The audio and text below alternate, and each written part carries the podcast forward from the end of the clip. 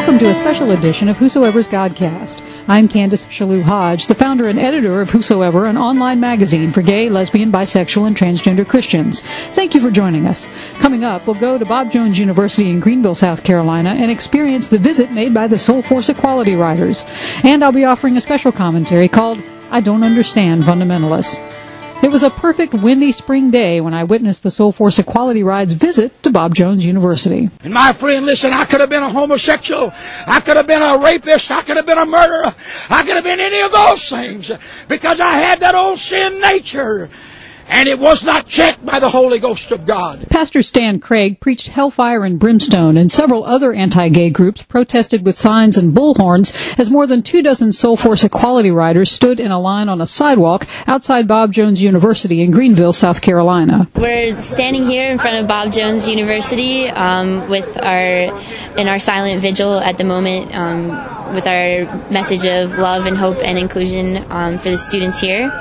Uh, unfortunately, there's a lot of other negative presence um, as well, which is sad to me because here we are with our message um, of a peaceful message and what can be heard from the other side of the gates rather than that necessarily is the shouting and the bullhorns. Um, so um, I take comfort in the fact that our presence here is enough um, to encourage and affirm those students on the other side of the gate. Soulforce Equality Rider Mandy Matthias said the April 4th demonstration by Soulforce was held to call attention to the anti-GLBT policies of Bob Jones. The university was just one of the 32 Christian colleges and universities that the Soul Force Equality Riders are visiting around the country.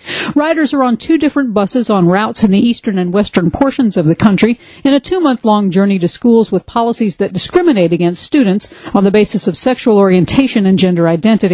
Some schools have welcomed the riders onto campus for dialogue, but Mandy says Bob Jones wasn't one of them. They have told us that scripture is unchanging and that this dialogue is not a possibility.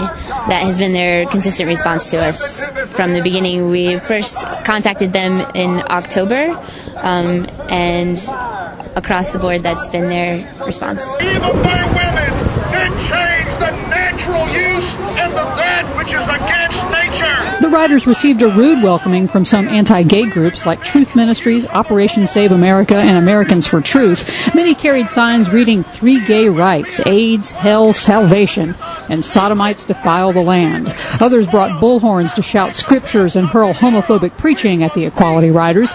Jordan Phillips, a young man from Faith Baptist Church in Primrose, Georgia, criticized the riders and said they weren't Christian. Uh, they are here to change the ways of Bob Jones University uh, from Christian to so they could get in there and uh, be in there as a sodomite group and they could learn things and teach people and uh, teach the students how to uh, be gay and things like that. And we're here to protest against it. As it says on their bus, faith follows.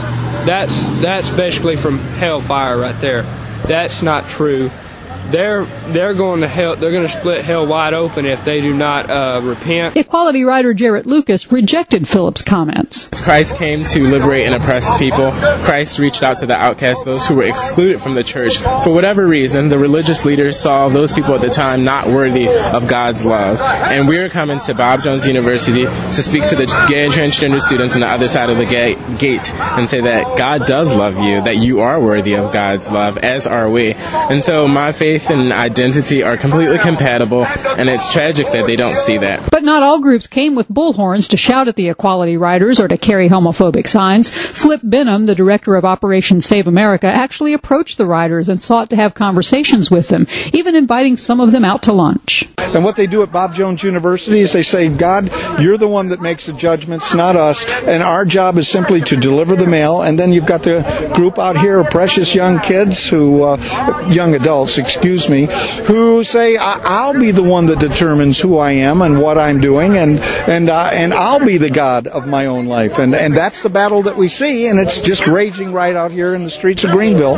Well, um, in talking with some of the folks down the line there, um, you know, they believe that that this is God's will for their life, that they believe that this is God, how they have experienced God. What what do you say to to those folks? Well, I, I think that the people that uh, got on the Titanic uh, were sincere in their belief that the ship wouldn't sink. I don't have any doubt that they were very sincere, but they were sincerely wrong.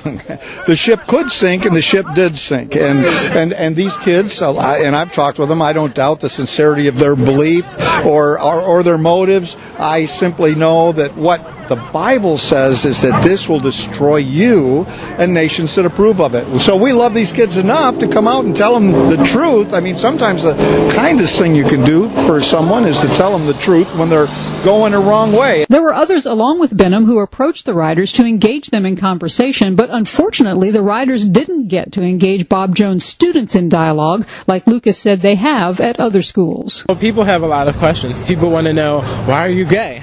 people want to know, how is it to be gay? And how do you identify both as a Christian and someone as, who is gay? Because that is uh, an idea that they have never been able to fathom because they go to a school that says that is impossible. And so they see the two as mutually exclusive.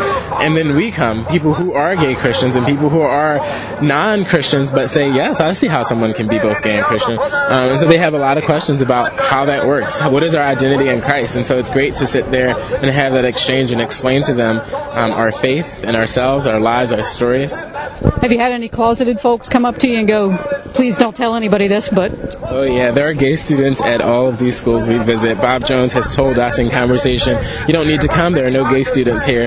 The reality, if you look at statistics, if you look at emails we've received, if you look at the gay and transgender alumni who have graduated from this school, they are here. They are on the other side of the gate, and we're here for them today. However, during a press conference held by the Equality Riders, one protester stood among the press and confronted Lucas. Soulforce talks about spiritual violence. Why the need to call people violent just because they disagree with your view on, on homosexuality? Well, there's a manipulative. I don't think it's manipulative at all. I think when you have a message that says you are less than, when someone holds up a sign that says homosexuality is disgusting and abomination, and that my three rights are salvation, AIDS, and hell, that is something that is blatantly violent. It's not a matter of opinion. It's not subjective. It is simply saying you are less than, and it is not our place as human beings to call one another less than. But that's an extreme message. Don't you apply that same thinking to other messages that are are merely uh, mainstream Christian messages? Would say, look, there are people who leave homosexuality, ex-gays, and yet Mel White consistently talks about spiritual violence, classifying Christians who disagree with you as as you know. It, as violent people. It's, the disagreement is happening about our humanity. The disagreement is saying that I, as a gay person, cannot and do not have the right to seek companionship, to seek to share my life with someone who is of the same gender. And when that come, is called into question, when I am immortalized because of a part of my identity, just as 40 years ago it was the color of my skin, that people use scripture to support and say, I disagree, I think you are less than because of that. Right now, this characteristic that's under fire is my sexual orientation. And so it is violent. It's emotionally violent, it's spiritually violent, and very often it becomes verbal and unfortunately physical. To make their point about the spiritual violence they believe Bob Jones and the other Christian colleges and universities perpetuate against GLBT students, Mandy Mathias says the riders came bearing gifts for Bob Jones, two pieces of artwork and a document called the 57 Theses. Bob Jones is an adamantly Protestant university, and the Protestant Reformation began when Martin Luther posted his 95 Theses on the door of the Wittenberg Church in Germany.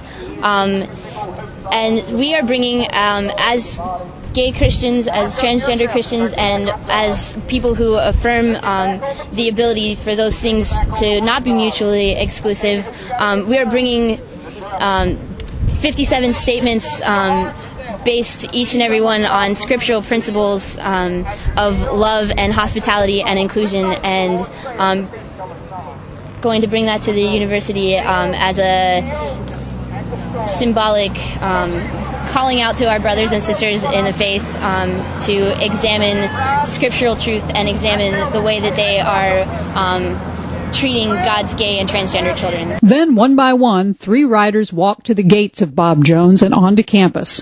The first was 22 year old Amanda Harris from Little Rock, Arkansas, who brought a piece of artwork called No More Closets.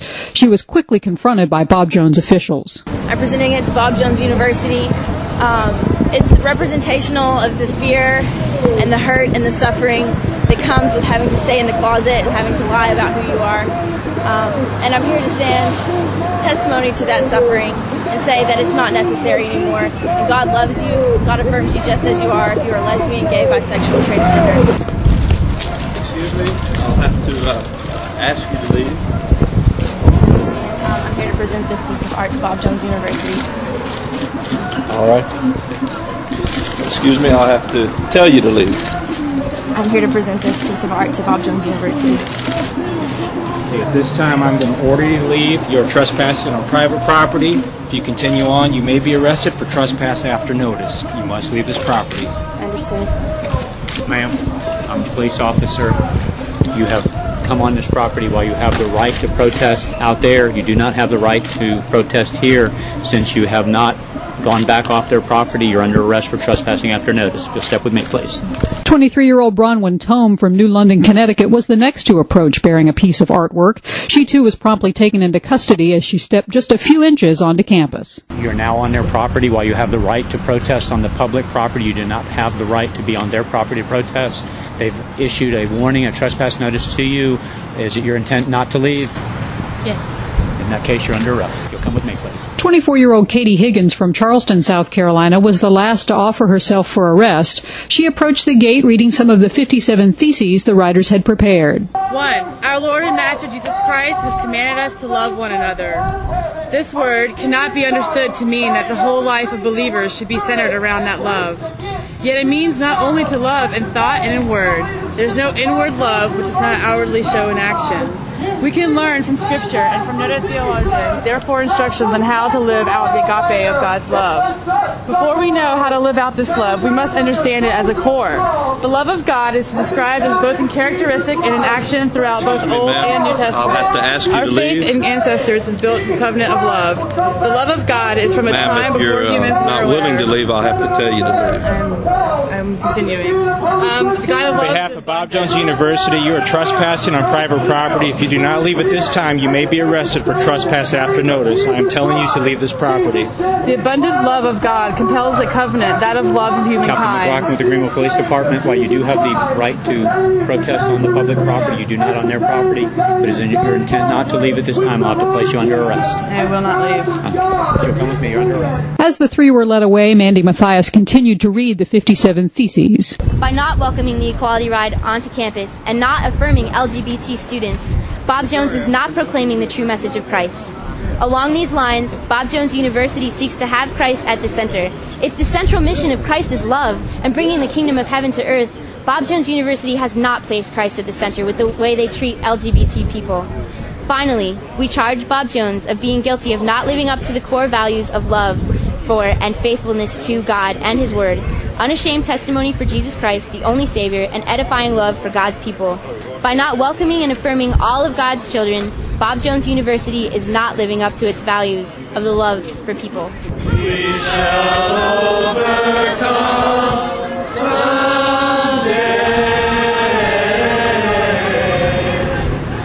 After the three were led away, the Soulforce riders broke their silent vigil with song.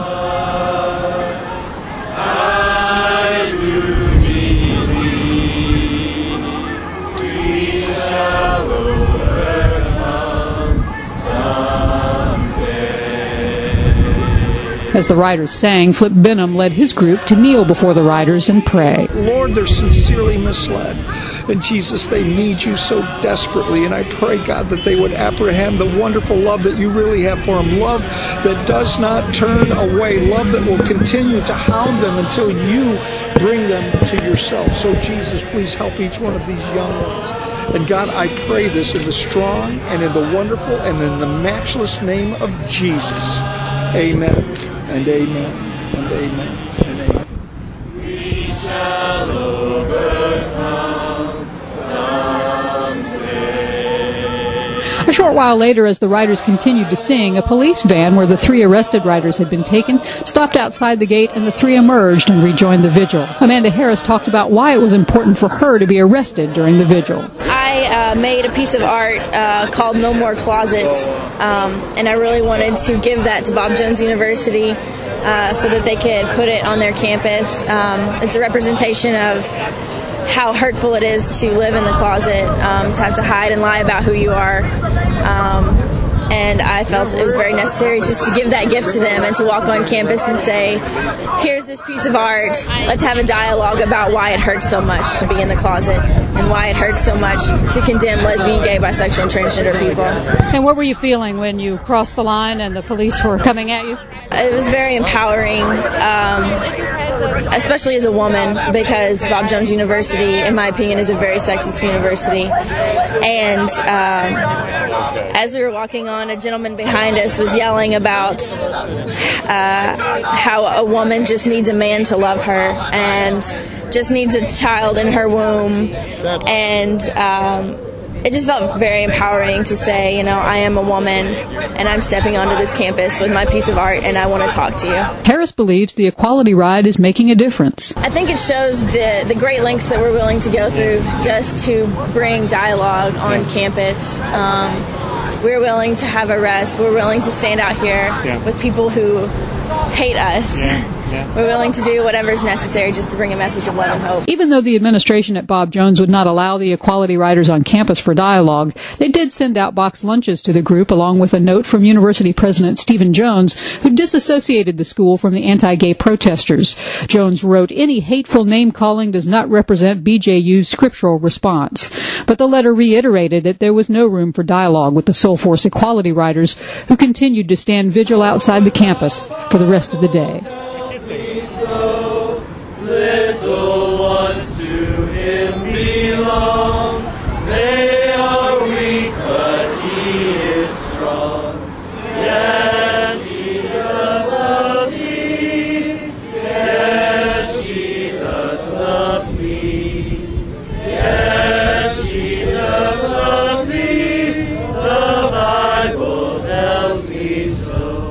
Support the Soulforce Equality Riders by going to their website, equalityride.com, and sponsoring a rider.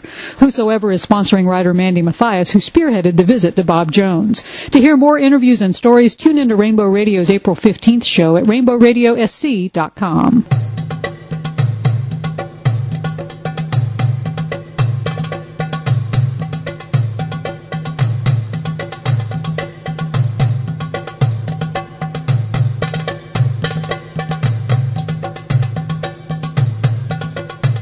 I don't understand fundamentalists.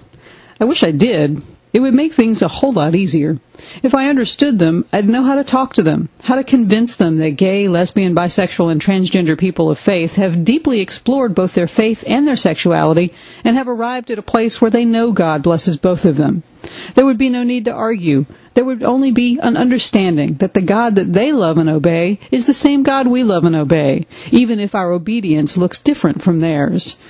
But I don't understand fundamentalists. I don't understand what makes someone print signs that tell other human beings that they're going to hell for simply embracing who they are and then take those signs to the streets to make sure their message is seen.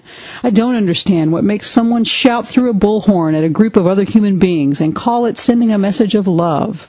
If I understood fundamentalists, I would know what to say to them instead of finding myself being lured into futile conversations about the Bible, quoting verses at one another and failing to find any common ground. If I understood fundamentalists, perhaps I could get past their armored walls erected to keep out any truths that do not match their own. Perhaps if I understood fundamentalists, I wouldn't feel so suspicious and keep my own walls so closely guarded as we talked.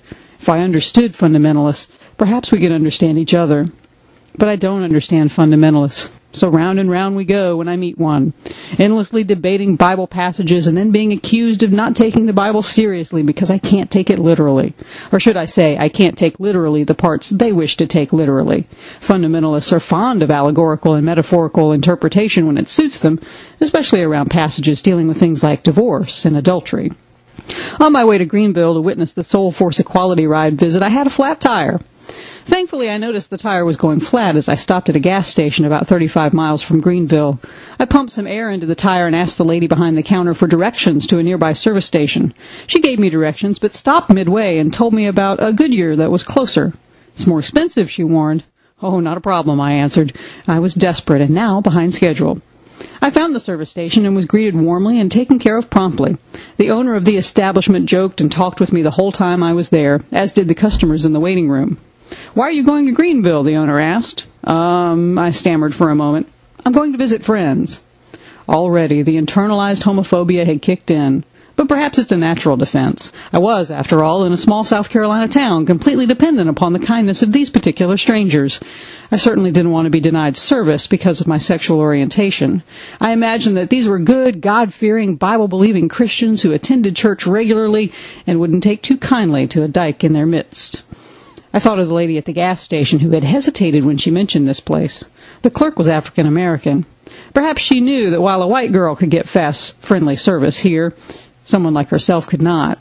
The only black people I saw at the service station worked there. They certainly weren't customers. But you know, that's all conjecture.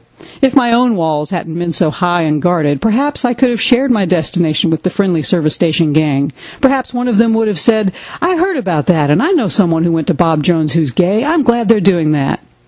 But I never gave them the chance to surprise me. Instead, I simply assumed that they would hate me because I'm a lesbian. My own internalized homophobia and my need for car repair kept me from being vulnerable with these people. Maybe my instincts were right, but I grieve at a lost chance to connect, to foster understanding, even if it meant taking a risk. Steven Pressfield writes in his book The War of Art that fundamentalism is the philosophy of the powerless, the conquered, and the dispossessed. Its spawning ground is the wreckage of political and military defeat, as Hebrew fundamentalism arose during the Babylonian captivity, as Christian fundamentalism appeared in the American South during Reconstruction, as the notion of the master race evolved in Germany following World War I, in such desperate times, the vanquished race would perish without a doctrine that restored hope and pride. It doesn't seem true that Christian fundamentalists could still see themselves as powerless, conquered, and dispossessed. They wield much political and social power, but just ask a fundamentalist who the powerless, conquered, and dispossessed are, and they'll gladly take the title for themselves. Gays and lesbians are powerful in their mind because society is coming around to accepting us, despite their loud protests. They are still smarting from losses over slavery and equal rights for African Americans and women, and remain bitter that interpretations of the Bible that once backed these prejudices are now rejected. They see the same thing happening to their beliefs about gays and lesbians, and yes, they feel powerless, conquered, and dispossessed. Pressfield writes that fundamentalists can't find their way into the future, so they retreat to the past. They return in imagination to the glory days of their race and seek to reconstruct both them and themselves in their purer, more virtuous light. They get back to basics, to fundamentals. While I still don't understand fundamentalists and what makes them take to the streets against fellow human beings with such venom, I find that the more I encounter them, the more my heart breaks for them and for myself. There, but for the grace of God, go I. If I had been born heterosexual, I probably would be like my two sisters, conservative Christians, married to conservative Christian men, raising a family and going to conservative Christian churches. I would have had little reason to be otherwise. We are all a product of our circumstances. If James Dobson or any of those bullhorn carrying preachers on the street in Greenville had encountered different factors in life's journey, they could have been completely different too, standing up for the rights of the oppressed and marginalized instead of working to further that oppression and marginalization. I don't understand fundamentalists. But perhaps I really don't need to. Perhaps all I need to understand is that they are human beings like me, who are seeking happiness and a sense of freedom in this world. I don't understand their search, and I often find it encroaches on my own search for happiness and freedom. But maybe, by extending just a little understanding, it will be returned to me tenfold. Lord, make me an instrument of your peace. Where there is hatred, let me sow love.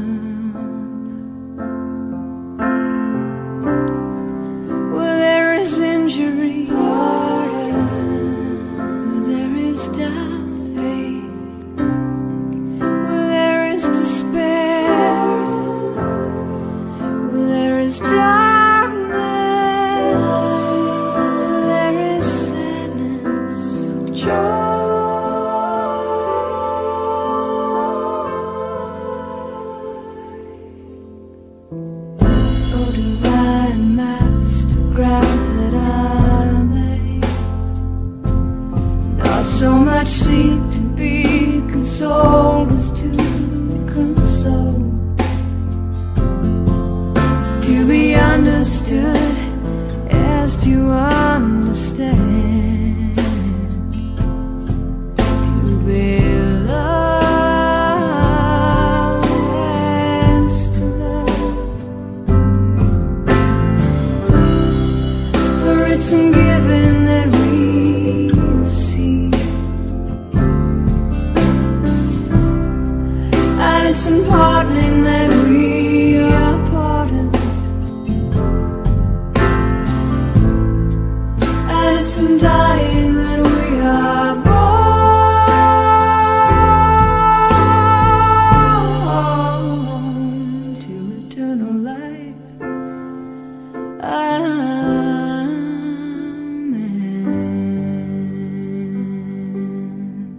So much for joining us for this special edition of Whosoever Magazine's Godcast. We'd love to hear your feedback. You can tell us your thoughts, comments, or suggestions by writing to us. Our email address is godcast at whosoever.org, or you can leave comments at our blog at whosoeverpods.blogspot.com. The theme music for our program has been graciously provided by Adam Curley. If you'd like to join the Whosoever community, we have many online groups you can join for fun and support. You can find Whosoeverans in your area when you join our Rainbow Fish groups. To find out more, go to whosoever.org slash rainbowfish. If you're enjoying our podcast, we hope you'll consider making a monetary donation to our ministry. It takes money to produce and broadcast this program, and of course to keep our ministry on the web, where we've been a valuable resource to our community for a decade. You can donate by credit card by going to our website at whosoever.org slash donate, or you can send checks to Whosoever Ministries Incorporated, Post Office Box 727, Camden, South Carolina 29021. Remember, Whosoever is a 501c3 nonprofit. That means all donations are tax deductible. Thank you for listening, and please keep those Soulforce riders in your prayers. We shall all